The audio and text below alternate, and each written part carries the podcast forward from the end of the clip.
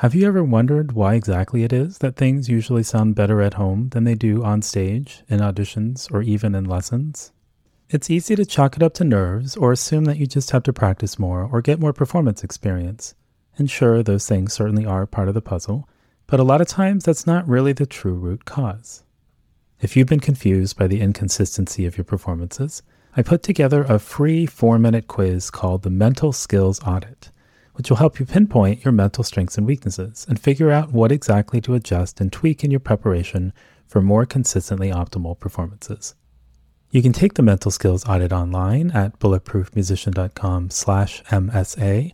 That's MSA for mental skills audit. And again, it's 100% free and it'll take just four minutes to get your results emailed to you as a PDF.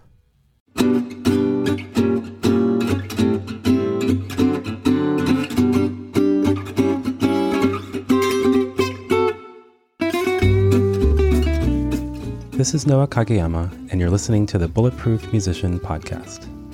Every Sunday morning, we'll take a look at a new research based tip or technique to help you practice more effectively or perform better under pressure.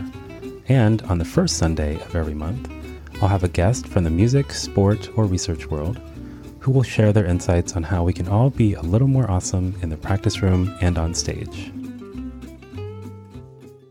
Don't worry, be happy. Just stay positive don't be nervous or don't be sad. From an early age, we're often encouraged, both explicitly and often more subtly, to maintain a positive mental attitude.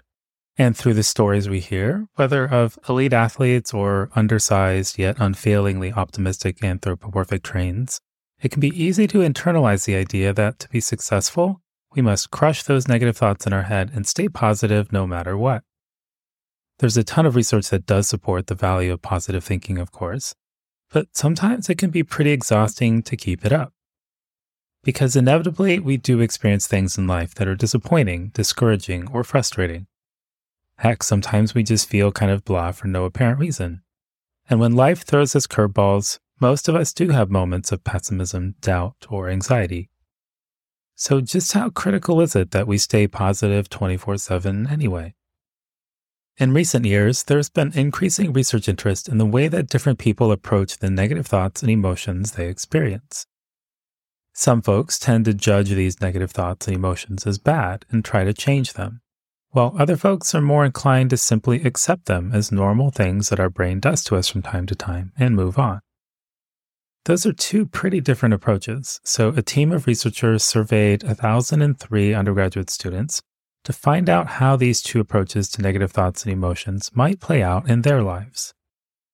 Students were asked to respond to questions like I tell myself I shouldn't be feeling the way that I'm feeling. They also completed measures of psychological well being, life satisfaction, depression, and anxiety. So, was there any relationship between their approach to negativity and their mental well being? Indeed, there was. Specifically, the researchers found that the more accepting students were of negative thoughts and emotions, the greater well being and satisfaction with life they reported. More acceptance of negativity was also linked to fewer symptoms of depression and anxiety as well. Which is kind of weird, right? The more okay they were with experiencing negative thoughts and emotions, the less mental stress they experienced. These results might seem a little paradoxical at first, but they actually kind of make sense when you think about it. As the researchers explain, people who are more accepting of their negative thoughts and emotions are A, less likely to dwell on these thoughts, which just increases the time you're stewing in that negativity. B, are less likely to try and stop these kinds of thoughts because trying to stop them often just makes them stronger. And C, are less likely to experience what they call negative meta emotional reactions to these negative thoughts, like feeling shame about feeling depressed. In other words, to quote the researchers, when people accept versus judge their mental experiences, those experiences run their natural and relatively short lived course rather than being exacerbated. Which might sound all fine and dandy in theory, but if you're thinking that there's no way you'll be able to simply accept your recent audition disappointment or the snarky thing your stand partner said at rehearsal today that made you feel really small, there's one key detail to clarify. Specifically, the researchers found that there was a difference between accepting one's mental experience and accepting one's situation. And what does that mean? Well, if you have a performance or audition that didn't go so great, it's perfectly natural and okay to feel disappointed. And it's not going to help to beat yourself up for not bouncing back faster. It's like if your five year old is scared of water and doesn't want to jump off the diving board, he wouldn't use anger or shame to get them to stop feeling fear, right? Because that's just going to produce a whole cocktail of other emotions on top of the fear.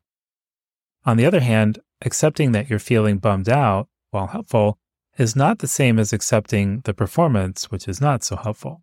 Because you can make changes in your preparation and try to set yourself up to play better the next time. And so this idea takes us to one of the team's follow up studies.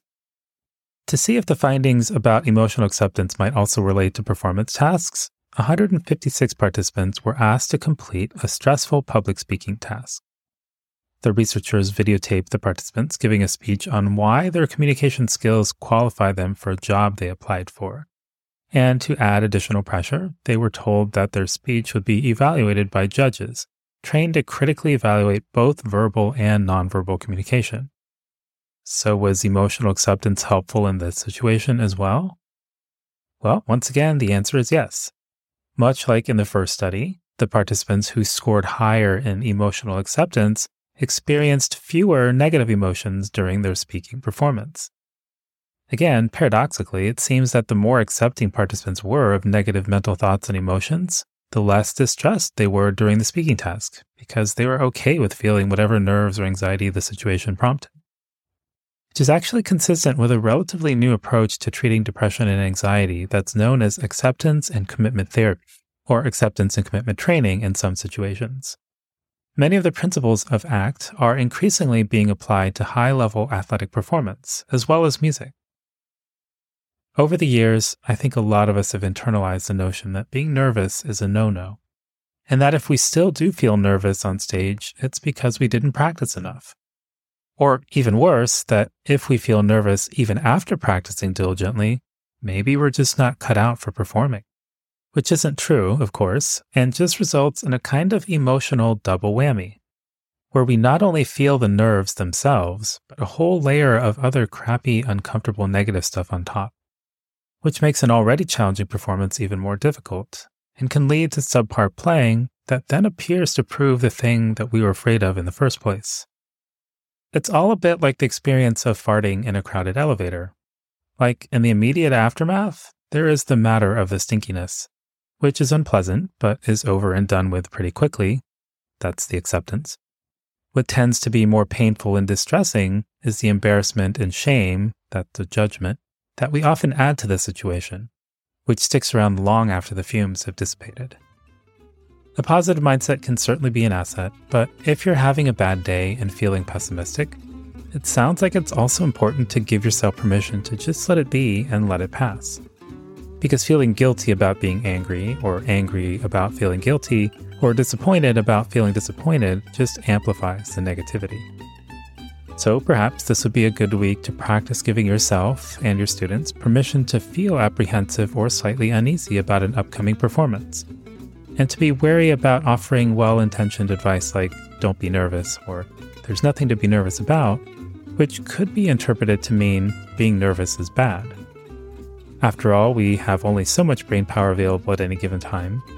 It's no fun if we spend the entire performance being so preoccupied with fighting an internal battle with our nerves, or telling ourselves that we shouldn't be nervous, that we get to the end of a performance and realize we never got a chance to say any of the things we actually wanted to say.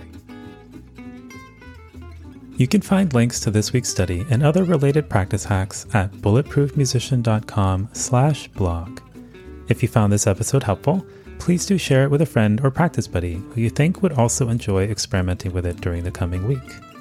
And if you'd like to explore this sort of thing in more depth, whether it be to get more out of your daily practice or to get better at managing performance pressure and shrinking that gap between what you can do in the practice room and what comes out on stage, you can learn more about the live and self-paced courses that are available at bulletproofmusician.com/courses.